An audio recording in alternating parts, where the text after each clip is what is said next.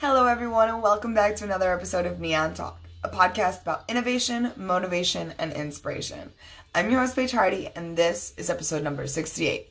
On today's episode, we are interviewing Isaiah Fortes Rose. He is a filmmaker, photographer, and all around awesome entrepreneur living in North Carolina at the time. Kind of all around.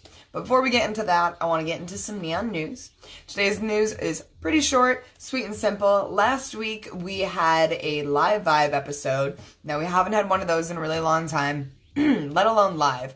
So, uh, let me get, know what you guys thought about that. Do you think we should always be keeping our our vibe episodes live, or do you want us to pre-record those as well? Do you like it that way? Let us know what you think curious. And aside from knowing what you think, uh, wanting to know what you think, uh, we're also have bookings open for April and May for Neon Talk. So if you're an entrepreneur, artist, just have something cool to talk about, let us know. Hit us up. Love to talk to you about getting you on an episode of Neon Talk. So to get into the meat and potatoes of today, like I said, he is an indie filmmaker, a photographer, an entrepreneur. He's traveled all around and he's currently working on releasing a new indie film this 2020. So please welcome Isaiah Fortes Rose. well, hi. Thanks for joining the podcast. I am really, really excited actually for this episode. It's really nice being able to uh, to have people on here that that I genuinely am friends with and have been around to see their craft grow and everything. So thanks for coming on. Absolutely. Thanks for having me. Hell yeah, I'm super excited. I know you've been working on a lot this year already and the last year, things that have kind of flown into that. Um, but to start off, how was your New Year's? Did you do anything special? Ah, uh, New Year's pretty cool. Came back to um to Raleigh for a good bit, and um after moving out here to Wilmington, I haven't been able to like really see as many people as I wanted to out there for a good like second. So just being able to see all like the creatives I know back around that section, all the friends and stuff along those lines, go out on the town. Like Raleigh's such a like different little cities. So I love it out there. Yeah. So that was my New Year's, just kind of spending the town in Raleigh. Nice, very nice. I'm gonna do myself one favor here. I'm actually gonna turn my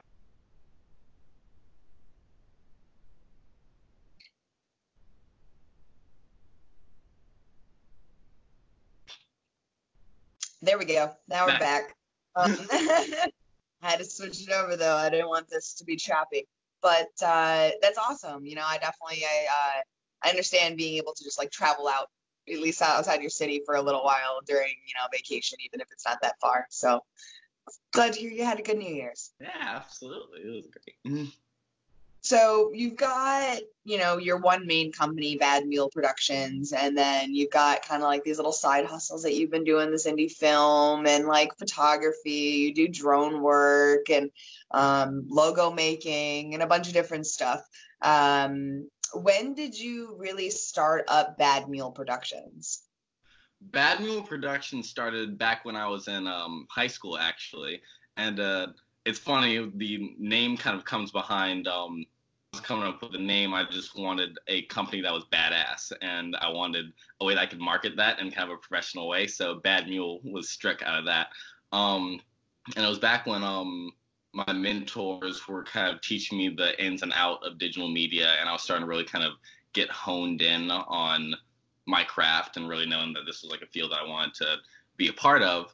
Um, so around that time, I just decided to kind of go out and talk with people, network, and kind of make a name for myself making all these different kinds of videos and creative content and stuff along those lines. So that's really where it came from. Very cool. Um, so that's kind of where, you know, when the film and the photography came into play, it's kind of when you decided to take that plunge and and do oh, bad yeah. Mule productions. Absolutely. Because once um once I really started to know that uh video was kind of my specialty and that everything else inside the digital media realm was kind of what I wanted to do and what I was like pretty good at. It was just from that point on, it's like, yeah, I definitely want a career some form where I can kind of just be myself and kind of do me and navigate this like in these different ways and different paths and meet new people and just go from there. Hell yeah. So you also throughout your adventures of film, especially cinematography, you know, I noticed that you worked with WRAL there for a little while between um, being a cinematographer for them and then also doing freelance journalism. Um, how did that opportunity present itself? It was networking is really king of like all of this stuff. It's like who do you know? Back when I was um kind of getting my start out, I on my own I did like a lot of research for like how to edit and what were the different like techniques that went into things and um like what one person's opinion on how to edit and how to make like an optimal flow versus like another person's was. Taking that and boiling it down and just being like prepared and after that just talking with as many people like selling yourself. Because you have to treat yourself as if you're a business. Um you put yourself out there you say what you're good at you talk with people you figure out what they're good at and you really just kind of bring empathy to the table um kind of care about what they're doing, and that makes people way more likely to care about what you're doing. And so from there, I talked with a couple of people um, through clubs that were working for WRAL at the time, and they wanted to give these uh, students an opportunity. And they saw that I had more of a basis and a thorough understanding than a lot of other people around me, and they decided to offer me a job after I got out of high school to kind of like come work with them and do a bunch of different things. So that's really how that started off. And then from there, you kind of just snowball it and just keep on like one thing after the other, just trying to up yourself a little bit more and challenge yourself. Yeah, 100%. That's really, really cool. Um, pause one second. I'm gonna have Vince edit this part out for a second. It's just my cat stuck in my room and she won't stop meowing, and my dog's barking on the outside of the door now because she's here. I love it. Keep it in.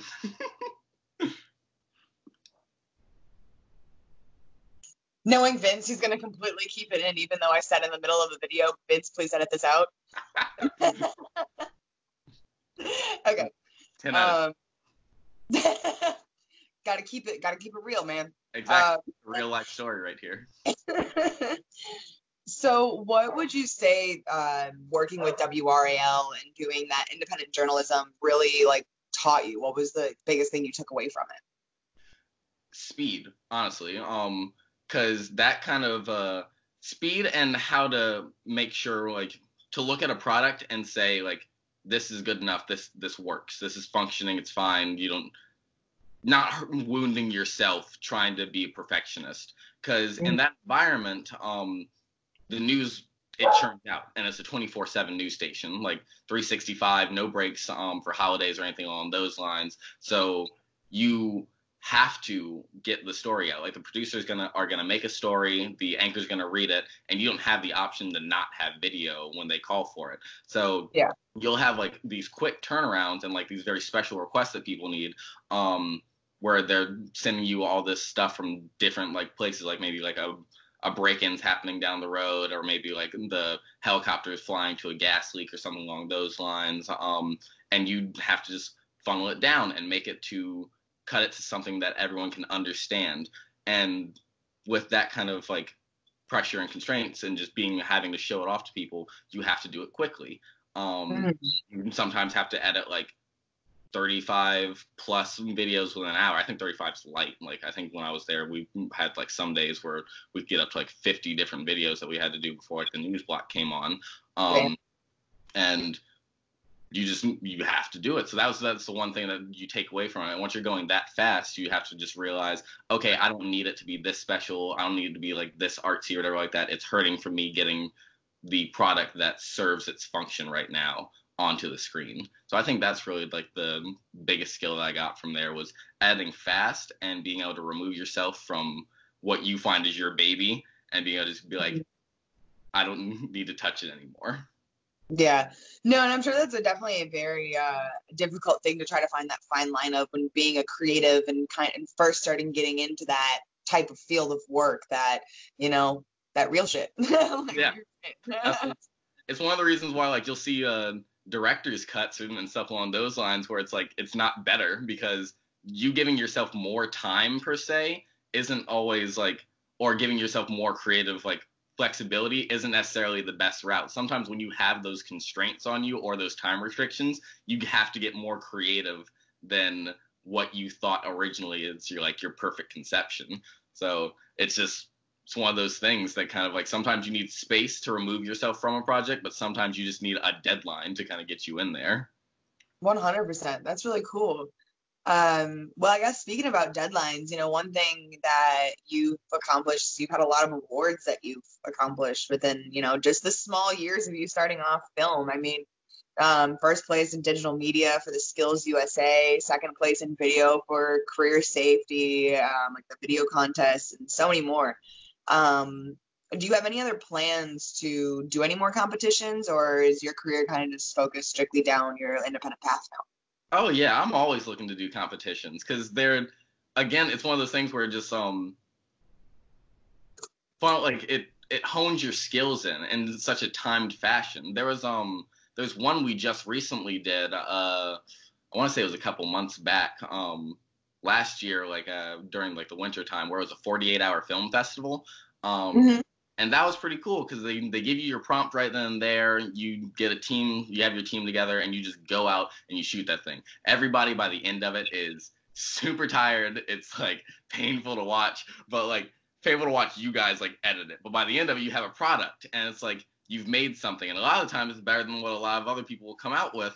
Um, so that was like that was really great because like you're working with all these different people. They're bringing in their expertise. You're bringing in yours. Um on that one i was an editor and i spent like the director had spent like his whole entire like couple days. He'd spent a day preparing and location scouting awake and then the next day shooting and he just stayed up that whole entire like 48 hours. Came to me when isaiah take the footage and then basically went to sleep. And then I was there for like that whole entire night and I was hanging out with them like the day before watching them shoot and gathering information. Spent that whole night like building out a whole entire like sound hierarchy um editing the whole entire thing down. Director wakes up in the morning I go look at this. And he goes yeah perfect. I'm like okay cool. And then I fall asleep. Yo, that's intense. Yeah, it's like 48 hour film festivals are no joke. I'm always looking for a competition that like stretches me up until like the very end because that's where I feel like um you really figure out what you're capable of. Hell yeah, dude! I'm gonna have to take some tips from your book. I gotta find some uh, find some side competitions. That's something that I want to get into myself. Okay. Very fun.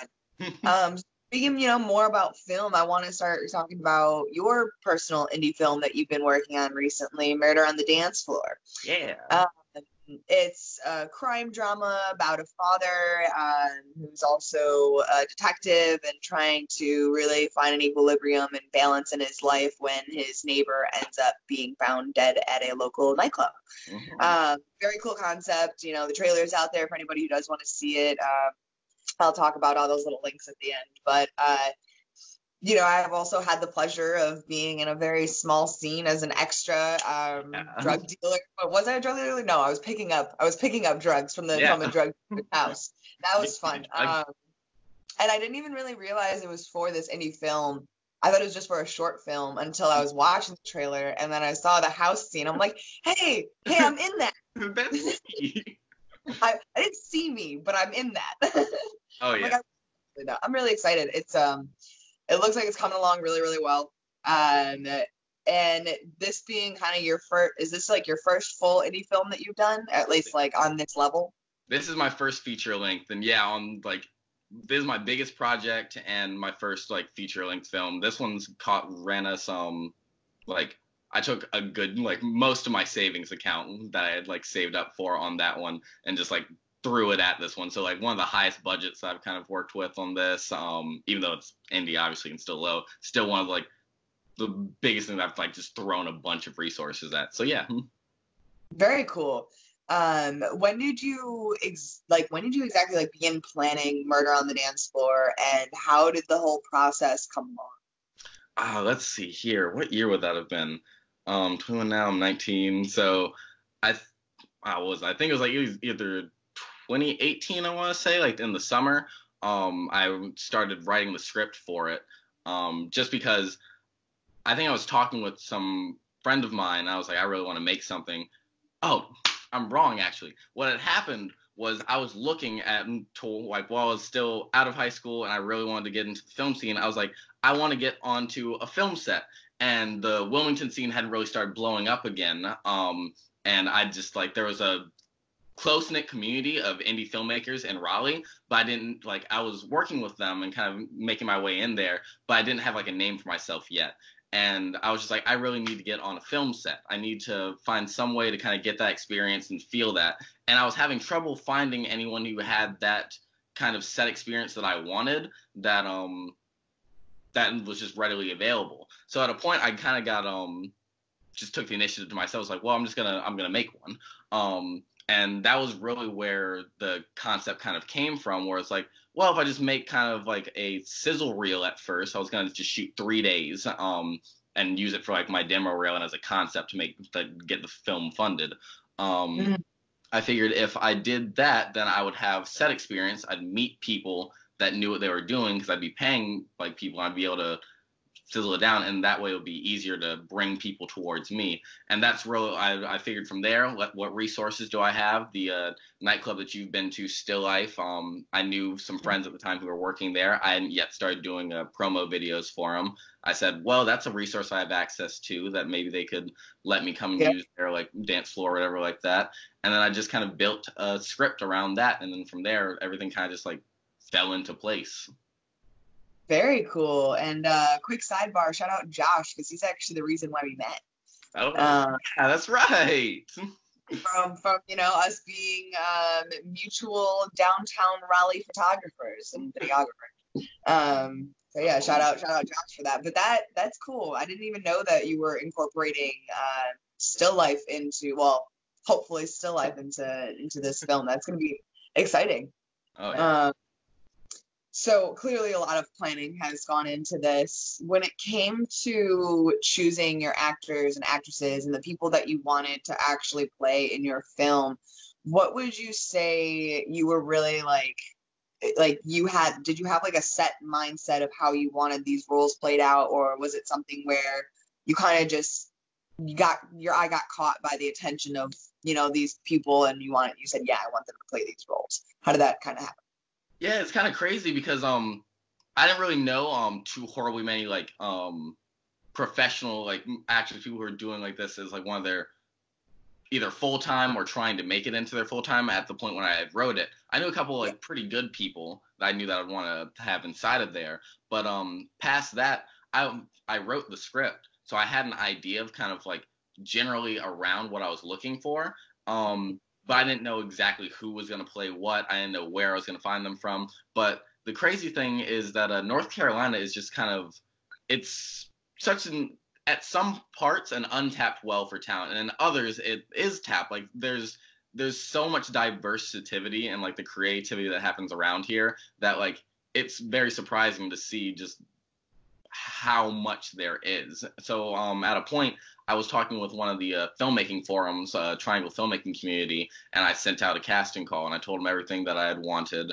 Um, and this lady named Teresa Jane, she hit me up and told me that she had a casting agency in Raleigh. And she was like, You can come to my studio and you can hold the auditions here and everything like that if you let me send some of my actors to kind of audition for you. I was like, Bet, great. So she sent me like a whole like drove full of actors and stuff like that, on top of um a bunch of other actors from within the community also coming. And then from there, I just kind of like we we spent a long time. I think it was like from 8 a.m. to 2 p.m. of just like auditions, and there was still even more that we like had to do afterwards.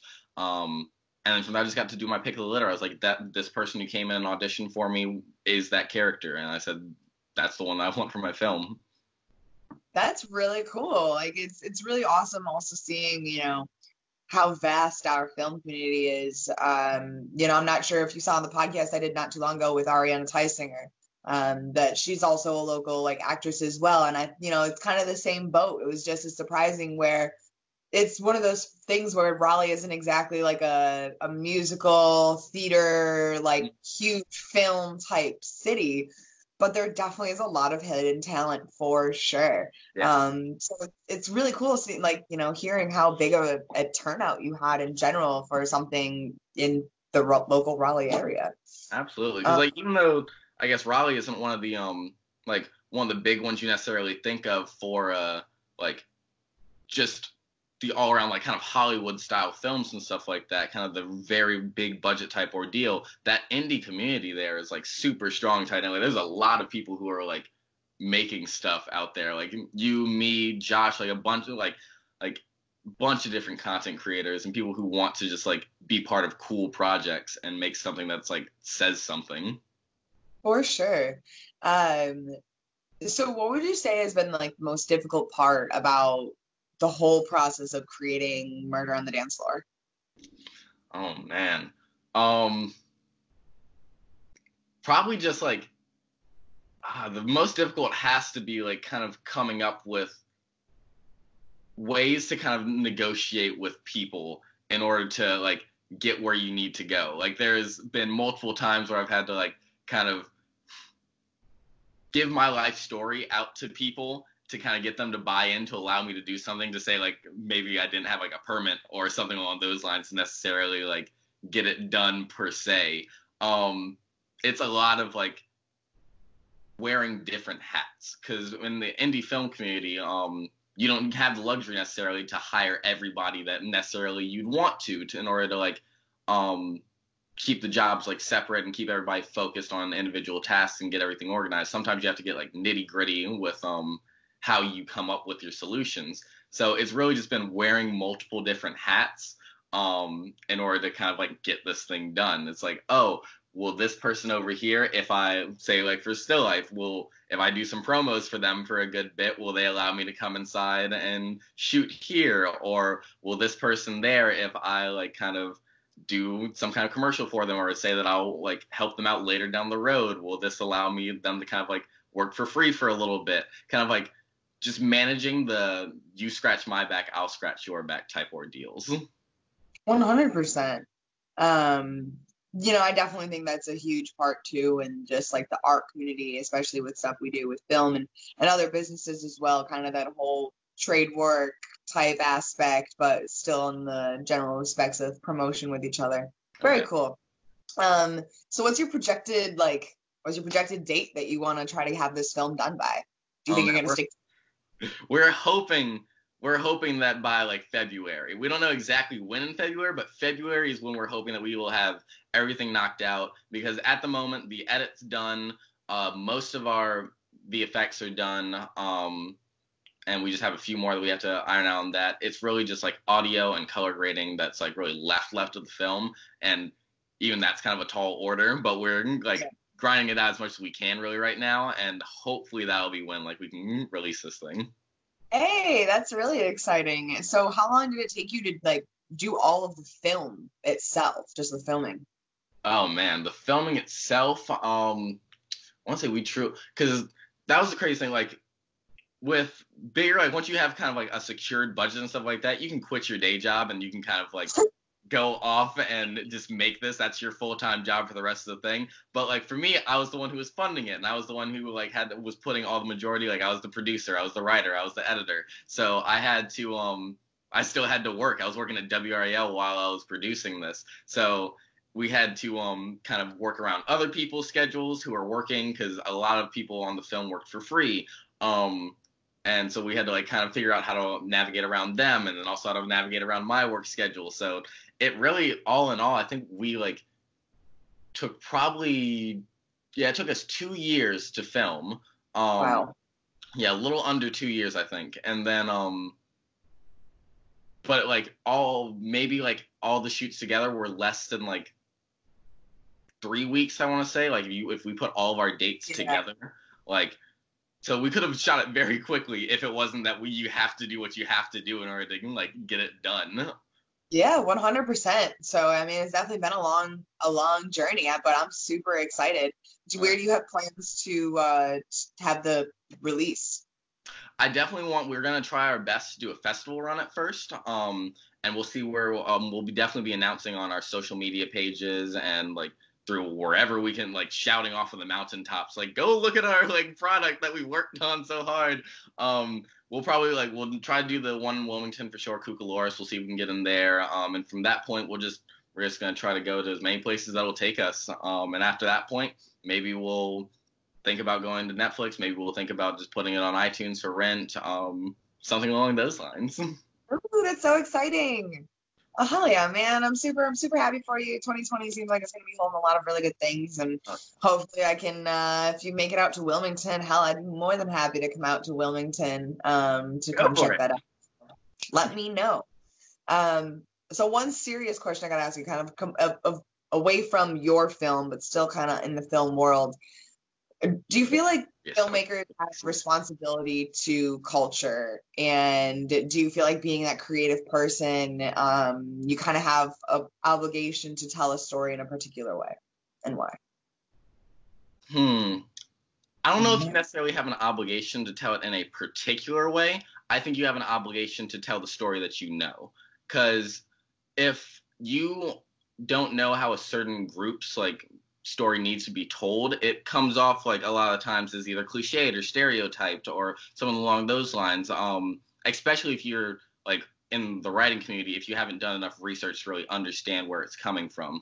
I I strongly feel, especially for new writers and even like experienced writers and directors, that you have to tell what like kind of tugs on your heartstrings, what you know that you like your expression towards the world. Because as an artist, um, you're you're gonna say something no matter what. Like you can't not you can't put something out here without it making some kind of statement, like either just in the subtext or if it's just like blaringly obvious at everything. So I think I don't necessarily think that there's a way that you're obligated to because you can say anything, but I think that it really like makes a better impact on your community and your culture if you express the story that you know like in your heart. very i like that i like that a lot um, so one question i just wanted to kind of throw a good like a good film question in there. Um, so one good question that i always ask all my all my interviewers um, at the end of the podcast is to give a piece of advice that you would give someone who is in your career field in the film world. What's one piece of advice you would give anybody who's trying to trying to get into this world? Ah, I'd really just say like I, I'm a, I'm a steal a little bit from my my college's like uh wording for their for their major. Just be omnivorous. Like take on like don't don't settle for what's comfortable. Don't do just one thing. Try out a bunch of different stuff because you can feel like you're gonna you know exactly what you want to do and stuff along those lines. And you could, you absolutely could. But even to get to that point, there's like a thousand different like paths to navigate and there's no right way in this industry like how to get there and just really like do stuff just like try stuff out fail a bunch of times like the the good point of like the thing about craft is that you have to learn how to do it. Like and half of those lessons come from failure. Like you can make a bad film. Oh what happens? You've made a bad film. You want to get as much of those like kinks out before people really start knowing you and before the stakes get higher. So just like try things out, try them for fun, because then at some point you might not be able to. So that's really what I have to say to people. Just like do stuff. do stuff. Just do stuff. I like it i like it a lot um and then aside from that other than uh, murder on the dance floor do you have any fun projects or anything planned for 2020 that you can talk about Oh, let's see here. I can talk vaguely about them. Um, because I've got a bunch of scripts that I'm pitching to a few people right now that we're trying to kind of um and with a couple investors to get some like more budget money behind them. a couple action drama type things. Um, a few sci-fi's where one's a short film. Um, actually, I think two of them are short films and one's a feature that we're writing as of now and kind of just trying to figure out how to play with it and toy around with those types of ordeals. Um, there's a lot of just stuff kind of in the background right now that's kind of going. So make sure to like follow like our social media, my social media, everything along those lines, because we will definitely be announcing as soon as like that stuff drops. It's just so much is to come in 2020. Hey. Well, speaking of handles, uh, you know, you can go follow your, your Bad Mule Productions on Instagram, and I believe you have Facebook too. And then we've got Murder on the Dance Floor Film on Instagram. Uh, what are those other handles you want to shout out, if any? Hmm, let's see here. Yes, one what the other film ones are. All right, and then you can just follow my personal one too on Instagram, Isaiah Fort Rose. Yeah, there you go. Hell yeah. Well, um, thanks again for coming on, man. This has been a blast. I'm really excited to maybe get you on here in a few more months once the uh, the movie drops and the film drops. Absolutely. Love it. Hell yeah, we'll have to do it uh face to face next time. I know we uh we live in the same city, but we just didn't have time to to link up school, oh, yeah. work, life. Absolutely. Yeah, I would love that. Hell yeah. Well, thanks again. I'm super, super excited uh, just to see all the fun stuff that you've got going on this year. So have a great rest of your day, hon. Absolutely. You too. Bye. Thank you guys so much for watching another episode of Neon Talk. This has been an absolute blast. I got to learn so much about the film industry and what's coming up in Isaiah's world this year. So, very, very excited, guys. Um, if you do want to hit us up and follow us aside from Isaiah, you can go find us on Instagram and Facebook at Neon Black Clothing. You can also go follow me, your host, at Paige Hardy underscore or photography on Instagram. And aside from that, I hope you guys have a great rest of your Wednesday, and I look forward to seeing you next week. Bye!